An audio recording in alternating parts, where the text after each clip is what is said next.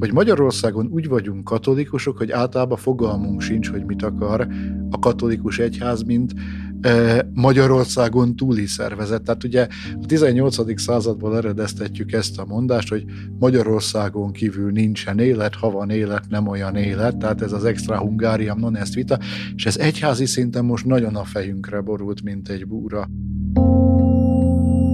Mit kezdhetünk ezzel a búrával? Miért vagyunk ebben is külön utasok? És egyáltalán hogyan fér össze a katolikus egyház keretrendszere és a szabadság eszménye? Az Éjjel a Magyar Szabadság podcast tervezésekor egyértelmű volt, hogy foglalkoznunk kell a kereszténység szabadság felfogásával is. Ezért hívtam meg dr. Török Csabát.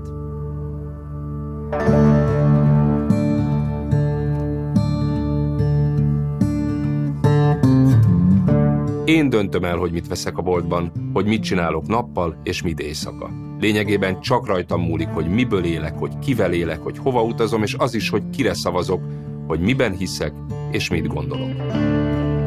Tényleg mindenről mi döntünk, vagy egyre kisebb térben mozgunk? Batiz András vagyok, az Éjjen a Magyar Szabadság podcast műsorvezetője. Mi magyarok furcsán állunk a szabadsághoz. Azt mondjuk, hogy a legfontosabb alapértékünk, de egész jól tűrjük, ha felülről mondják meg, hogy hogyan éljünk. Miért van ez a kettősség? Létezik-e objektív szintje a szabadságnak, és mit tennénk meg érte?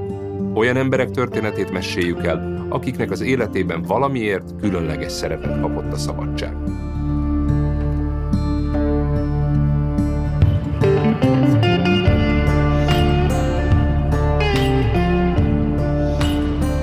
Dr. Török Csaba katolikus pap, az Esztergomi Székesegyház vezető plébánosa, teológus, egyetemi tanár. A sok titulus mögött azonban elsősorban és leginkább haladó szellemiségű mai gondolkodó.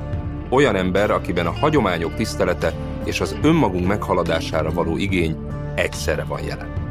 Sok mindent fogunk érinteni ebben az epizódban, de a leginkább arra vagyok kíváncsi, hogy egy ilyen szabad szellem, mint ő, hogyan tud a látszólag szigorú kereteket támasztó katolikus egyház tagjaként szabadon élni, és hogy mit jelent számunkra a biblikus szabadság.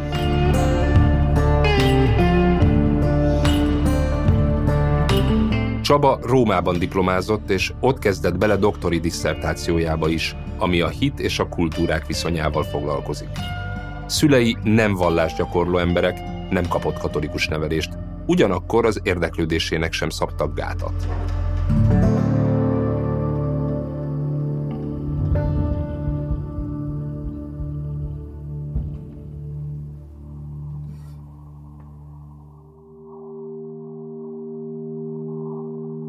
Ma azt mondanánk liberálisan neveltek, tehát én hat éves koromban döntöttem el, hogy templomba fogok járni, azt mondták, jó van, menjél, de mi nem viszünk, úgyhogy old meg, hogy valaki elkísérjen.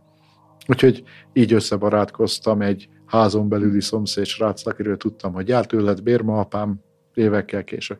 Tehát valószínűleg túl a hitemen van egy ilyen családi indítás is, hogy szabadság nélkül élni lehet, csak nem érdemes. Az én életemben ez úgy jelent meg, hogy volt egy konkrét pillanat, amikor totálisan vegytisztán egy szó kristálytiszta lett, és minden más elnémult. Amióta az eszemet tudom, mindig egyutas jövőképeim voltak. Mielőtt pap akartam lenni, azelőtt történelem tanár akartam lenni, és semmi más. Abból is bajom volt, hogy miért nincs az egyetemen szimplaszak. Hát így lett pap Török Csaba. Én pedig akkor találkoztam először a nevével, amikor a Szemlélek című katolikus vlog rövidítve közölte egy értekezését a legutóbbi pápalátogatás apropóján. Ebben arról elmélkedik, hogy szerencsése, ha a magyar katolikus egyház kritizálja a pápát, és egyáltalán miért kell az egyháznak bármilyen politikai diskurzus vagy hasonló kétosztatú történet szereplőjévé válnia. Akkor egyből az jutott eszembe, hogy egy ilyen, mondjuk úgy erős véleménynek milyen következménye lehet ma az egyházon belül. Alapvetően van olyan kör, aki egy abszolút pozitív hangot ütött meg. Tudom, hogy sokan elbeszélgettek róla, akár szerzetesi közösségekben, vagy püspökök együtt beszélgettek róla. És természetesen tudom, hogy van, aki kritikus távolságtartással szemléli, mert világos, hogy Bizonyos kérdésekben én is kívülálló vagyok abban az értelemben, hogy nem voltam bent a kulisszák mögött, vagy nem voltam ott az események szülőpontjainál. Én nem hinném, hogy végérvényes válaszaim vannak. De ha már elkezdünk beszélgetni, és akár valaki azzal jön szembe, hogy szerinte hülyeséget mondtam, mert és utána mond egy gondolatsort, azzal már tudunk valamit kezdeni. Mert nem az a lényeg, hogy Török Csabának igaza van-e vagy sincs, hanem egyszerűen az, hogy szeretjük a közösségünket, szeretjük az egyházunkat, és szeretnénk, hogy szembe merjünk nézni a valósággal. Egyébként szerintem a játék pont erről szól, a valóság. Csak a valóság. A pápához való viszonyunk kérdése ezért vált számomra fontos az elmúlt, hát most már kilenc évben, mert gyakorlatilag ez kicsit olyanná válik, mint egy lakmuszpapír. Tehát amikor minél jobb katolikus vagyok, annál jobban szidom a pápát, Hát én azt mondom, hogy ezért egy 16. századi reformátor dörzsölte volna a kezét az örömébe, hogy na végre megvan a katolikus fronton az áttörés, közel a kapituláció. És ezzel tényleg ez a gond, hogy a katolicizmusban az én számomra legvonzó pont a katolikus szó, ami nem egyetemeset jelent, ez egy leegyszerűsítés. Kataholosz, a teljes, az egész szerintiség. Akárhol élek a földön, akármelyik nyelvet beszélem, egy egésznek a víziójával látom a dolgokat, egy egésznek a tágasságában akarom magamat elhelyezni. Ezt jelenti katolikusnak, és ezt veszítjük el. Nagyon leegyszerűsítve a katolikus egyházat két nagy szellemi vonulat rivalizálása jellemzi. Az egyik a progresszív irányvonal. Ennek képviselői úgy gondolják, hogy a világ után kell menni, hiszen a híveket nem szabad elengedni, és meg kell próbálni a világ mai kérdéseire választ adni. A másik irányvonal hívei, amit nevezzünk konzervatívnak, inkább azt mondják, hogy az egyháznak zsinórmértékként kell szolgálnia a világ felé, és inkább a világot akarják az egyház tanításaihoz közelebb húzni. Beszélgető partnerem ugyanakkor nem szeretné elhelyezni magát ezen a tengelyen. Én úgy hiszem, hogy konkrét kérdésekre kell válaszokat adnunk. Ha általában a hitem alapjairól beszélek, az nem fog egyik tengelyre se ráférni, mert világos, hogy mivel a Szentírásból fakad a hitem, és a Szent Hagyomány alapzatánál a hitem, ezért nem tudok nem konzervatív lenni, de ugyanakkor, mivel a második vatikáni zsinat szép szava szerint Jézus Krisztus megtestesülése által minden emberrel valamiképpen egyesült, kortól, helytől függetlenül nem tudok nem progresszív is lenni. Tehát az általános elvi szinten nagyon igaz lesz, amit egyébként filozófia órán Bermiklós püspök filozófia tanárunk azt mondta, hogy ha ezt az egyet megtanuljuk, már a kettes megvan, hogy a katolikus szó nem a vagy, hanem az is. Non solum sedeciam, nem vagy-vagyos döntésekben vagyunk, hanem és-és kapcsolatokban. De mi van, hogyha az egyik kérdésben jóskatujába passzol, olyan, ami nekünk szimpatikus, és utána jön egy másik kérdés, amiben radikálisan másmilyen választad, és itt a politikára hadd csak egy fél mondattal vissza. Én szerintem ez az oka annak, hogy a katolikus egyháznak nincsenek örök és fölbonthatatlan politikai szövetségesei. Mert két eltérő dimenzióról beszélünk, amiknek találkozási pontjait konkrét ügyek képezik. És hogy a konkrét ügyben kivel vagyok közös platformon, Hát most elnézést, nem akarok magyar példákat mondani, de egy ökumenikus példát. Kihez áll közelebb a katolikus egyház, az evangélikusokhoz vagy a reformátusokhoz? Hát attól függ, hogy melyik kérdésben. Eukarisztia, papság, predestináció, hol egyik, hol másik. Tehát valószínűleg én a, a politikai élettel való viszonyunkat is csak így tudom leképezni. Nekünk konkrét ügyeink vannak, és azokra kell konkrét helyzetekben konkrét válaszokat adni. Mi a te álláspontod a szabadsággal kapcsolatban, ami persze egy túltág kérdés, mennyire fontos ma értékként a szabadság, vagy mennyire tartandó fontos értéknek? Istennek a legnagyobb neve már az Ószövetségben az, hogy szabadító vagy megváltó mert kihozza a népét Egyiptomból.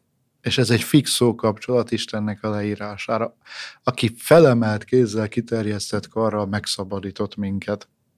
Tehát az Istennel kapcsolatban az ember ős alapélménye, ha szabad így mondani, az arhetipikus víziója, a szabadítás gondolata. A megváltó szó is ezt jelenti, aki a rabszolgaságomból szabaddá tesz engem. Ezt jelenti a megváltó. Szent Pálnak van egy gyönyörű gondolata, ti a szabadság lelkét kaptátok, ugye, hogy ne éljünk többé szolgaságban, benne kiáltjuk abba, atyánk.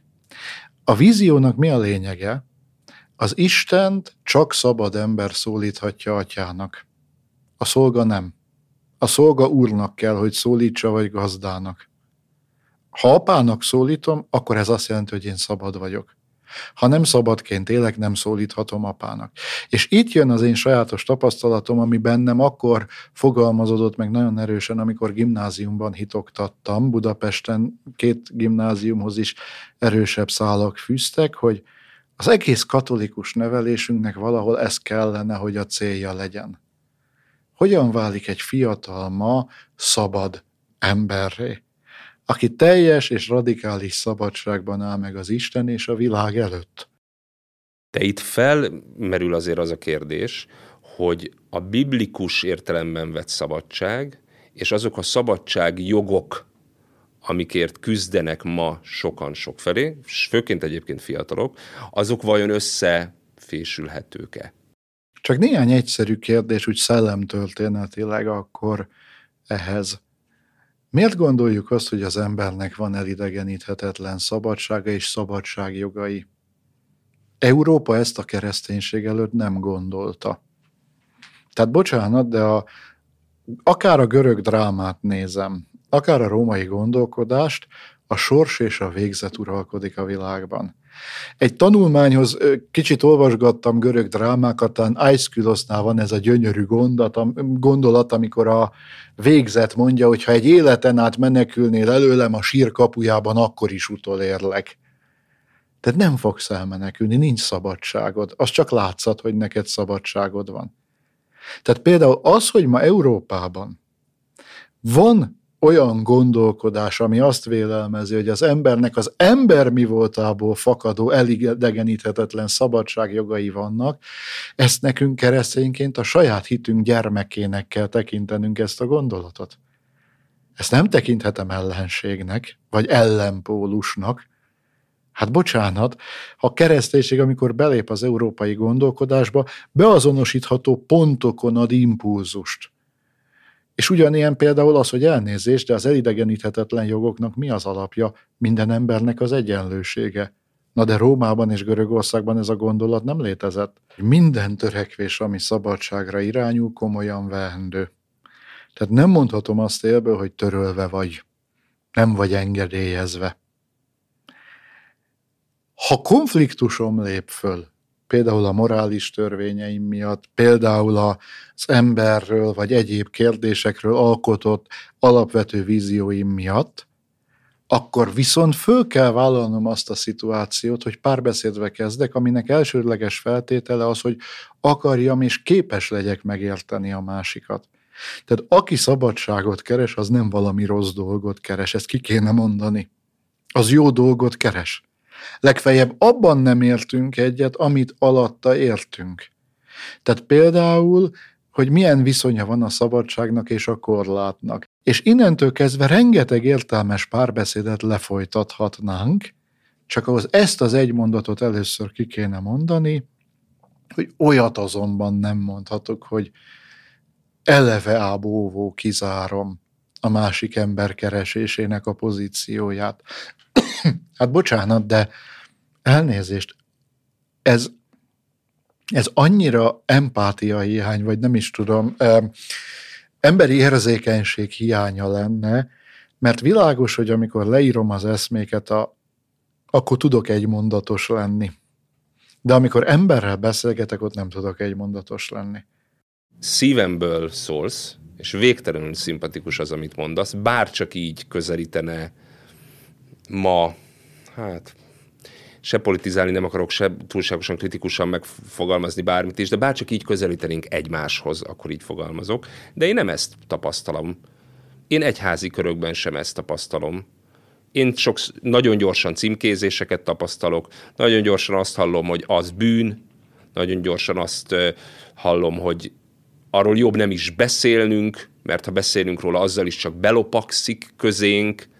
Nehéz erről beszélni, de szerintem mi hívő emberek is nagyon sokszor kisebb-nagyobb sérüléseket hordozunk, akár az identitásunkban is. Tehát szerintem általában a mai katolikus közegnek hatalmas tehertétele az, hogy sebeket hordoz, a felvilágosodásnak a hatalmas szellemtörténeti dialektikája, ahol folyamatos védekezésbe kényszerült, és általában kapta a pofonokat, és vagy megállt, vagy nem.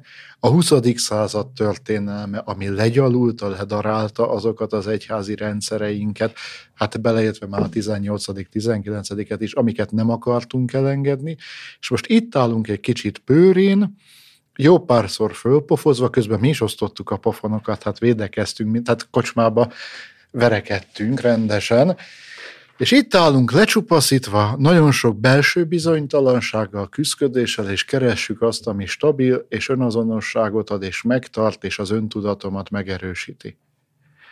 És innentől kezdve zárulunk be. És hozzákötődünk szerepekhez, díszletekhez, jelmezekhez. És egyébként, e, e, bocsánat, de ez a három szó tökéletesen leírja azt, ami egyik másik katolikus templomban zajlik. Tapasztalatom szerint a katolikus, sőt lényegében bármilyen egyház képviselői ritkán beszélnek ennyire nyitottan a szabadságról, és nem kifejezetten gyakran fogalmaznak meg önkritikát. És a beszélgetés ezen a pontján el is jutottunk az egyik legérzékenyebb kérdéshez. Bűne az, ha valaki a saját neméhez vonzódik, joga van-e a szabad párválasztáshoz, a házassághoz és a családi élethez. Én úgy gondolom, hogy ezen a ponton a katolikus egyház egyik legnagyobb keresztjéhez érkezünk el. Valamilyen okból kifolyólag a szexualitás és a szexualitáshoz kapcsolódó tematikák eluralkodtak a fejünkben, és eluralkodtak a szívünkben. És ami a fölvetésedben szerepelt, elnézést, a gyűlölködő embert hagyjuk tovább gyűlölködni. Sőt, még akár a vállunkra is emeljük, hogy ordítozzon még hangosabban. De elnézést.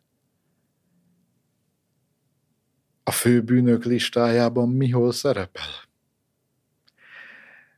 És nagyon érdekes ezzel kapcsolatban Jean Danielu bíborosnak, egy kiváló teológusnak volt egy gyönyörű könyve, a, az övéi által elárult kultúráról, az olasz fordításnak már kicsit komplikáltabb volt a cím, nem ez a lényeg, hanem visszanyúlt a patrisztika koráig, és onnan hoz egy nagyon egyszerű gondolatot, hogy az egyházatják mindig is úgy érezték, hogy a szív által elkövetett bűnök mindig nagyobbak, mint a test által elkövetett bűnök.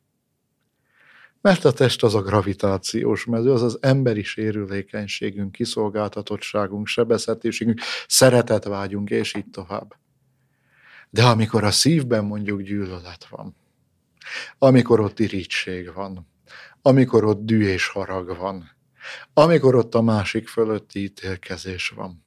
Tehát egyszerűen világos az, hogy ebben a kérdéskörben engem tényleg az fog meg első szinten, hogy mi történt velünk, hogy a szexualitás olyan szinten beborította az elménket, gondolkodásunkat, szívünket, hogy minden más fölé helyeztük, sőt, abszolút a keresztes hadjárataink elsődleges célpontjává tettük, miközben minden mással megalkuszunk és kompromisszumot kötünk a közösség megkárosításától kezdve a magánéleti vagy közéleti gyűlölködésen, hát mindent, mindent balzsammal bekenünk és tolerálunk, a szexualitás terén pedig mintha eszünket vesztenénk, vérbeforgó szemmel hadba indulunk. És például itt is én úgy gondolom, hogy azzal nem számolunk, hogy akár a papság sorában, akár a hívek között élnek homoszexuális emberek. Minden szavunk döf, és sebeket és fájdalmat okoz. Ugyanakkor nagyon sokszor ez egybe kapcsolódik egyfajta cserbenhagyással.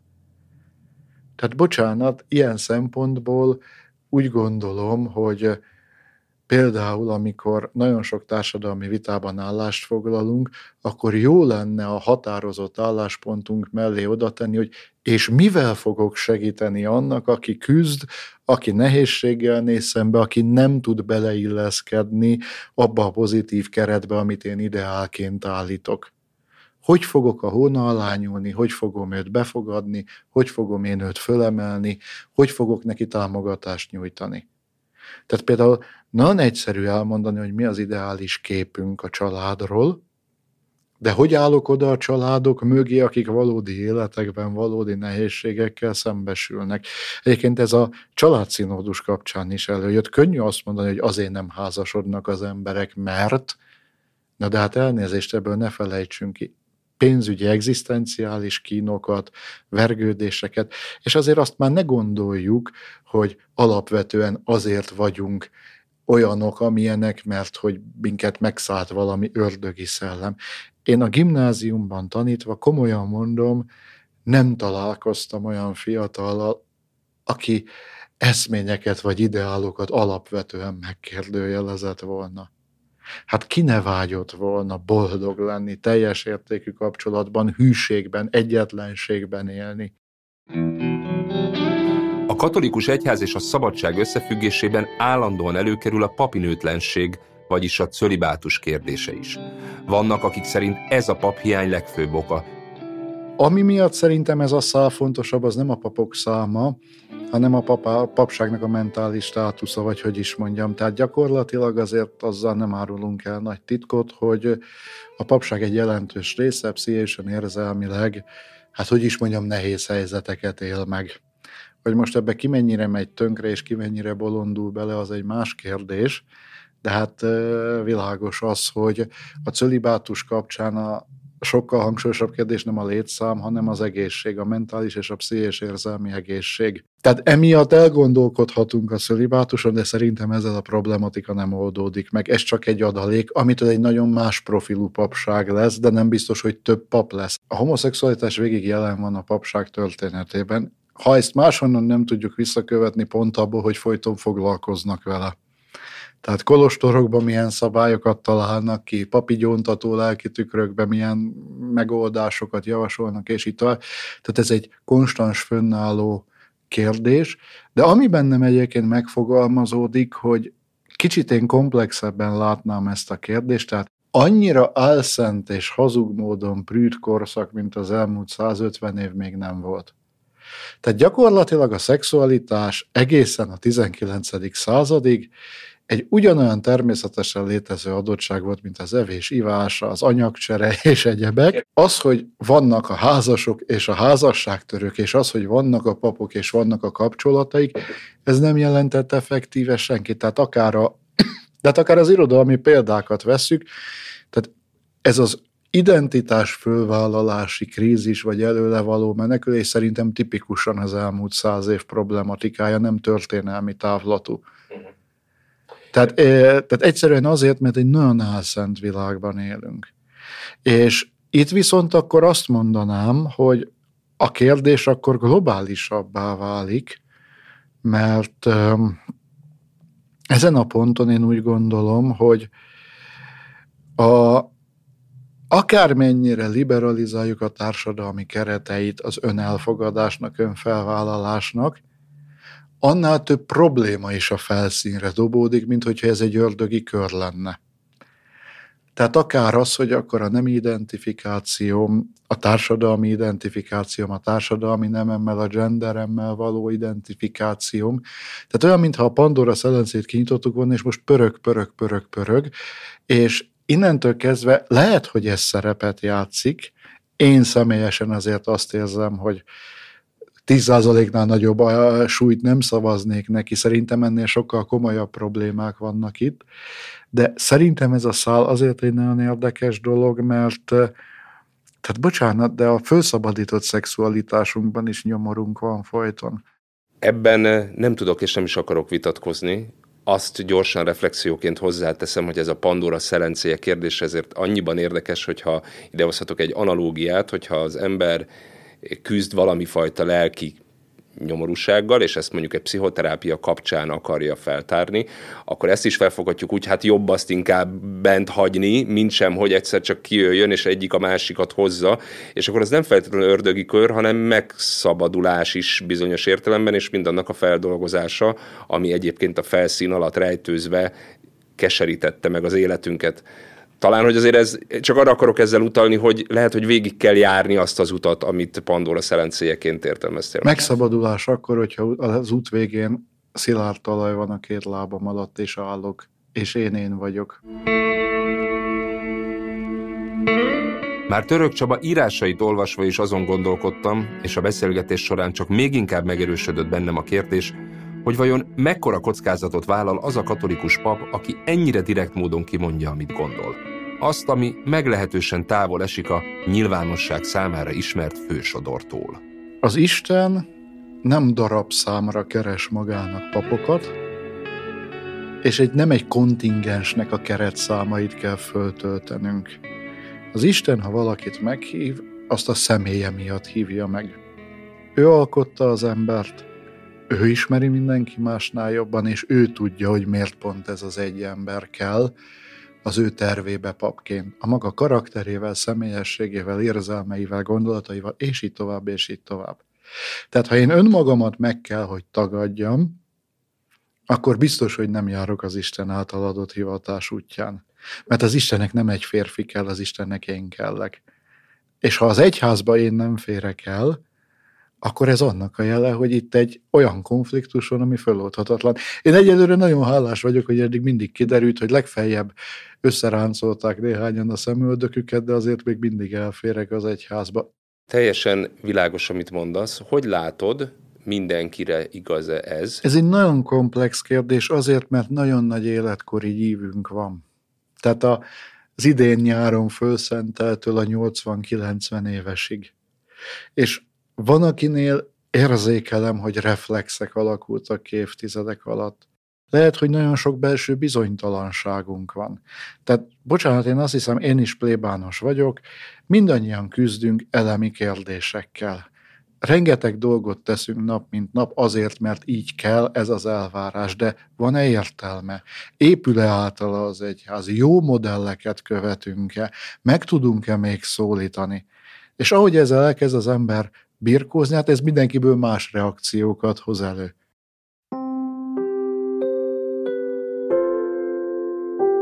Nem kérdés, hogy a szabadság korlátozása legalábbis bizonyos mértéken túl boldogtalansághoz, sőt, szenvedéshez vezet.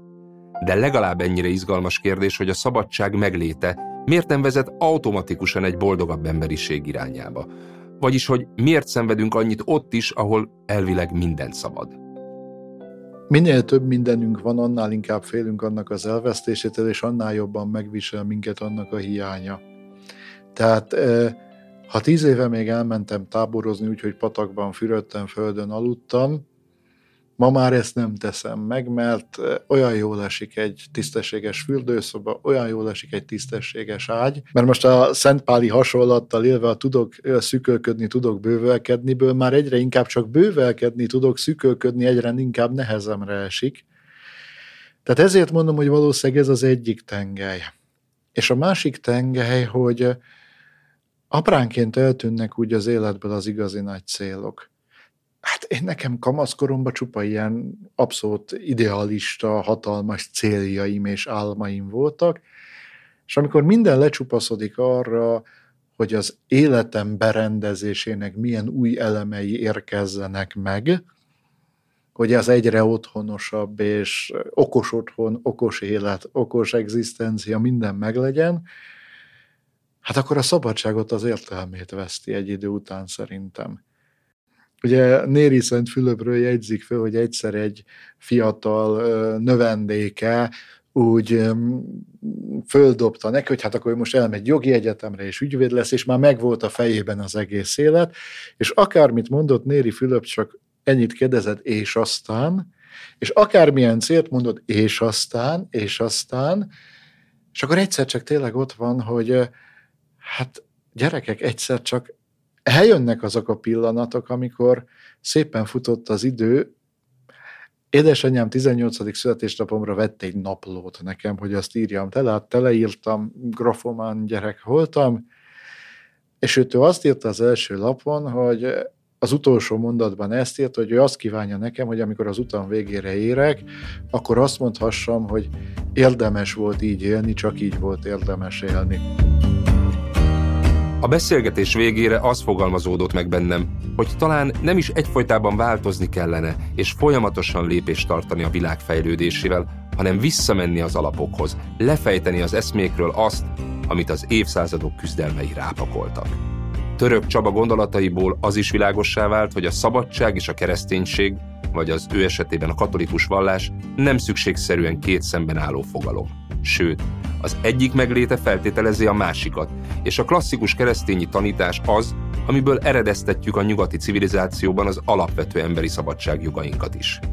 Csak az évszázadok során az egyház néha egészen zavarba ejtő megnyilvánulásai, nehezen magyarázható együttműködése különböző államokkal és politikai rendszerekkel ezt valahogy elfeledtette velünk.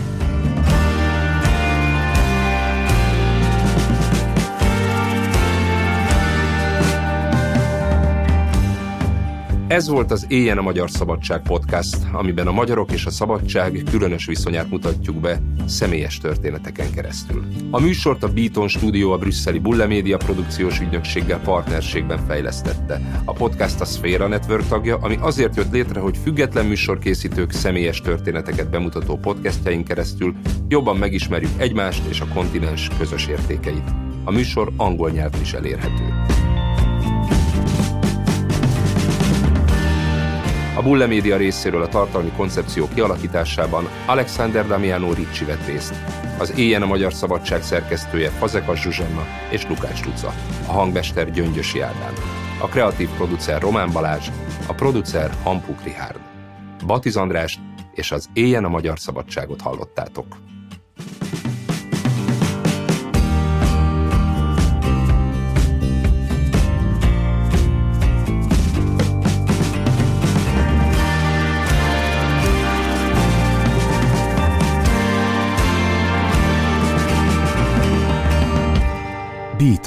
Studio. Ha más podcastekre is kíváncsi vagy, hallgassd meg a Béton műsor ajánlóját. El tudod képzelni, hogy a podcastet, amit éppen most hallgattál, fél év múlva már a mesterséges intelligencia generálja? Mi sem. De ha érdekel, eljött már a gépek lázadása. Hallgass bele az Embertelen podcastbe. Orsós Lajos vagyok, a műsor házigazdája. Egyelőre még élőben. Egyelőre. Fedezzük fel együtt, hogyan ismerkedik, randizik, mesél és vitatkozik Betty és Péter, két teljesen mesterséges intelligencia. Lajos, a podcast címét mond még egyszer, Léci. Oké. Okay. Embertelen podcast. Ez egy Béton podcast.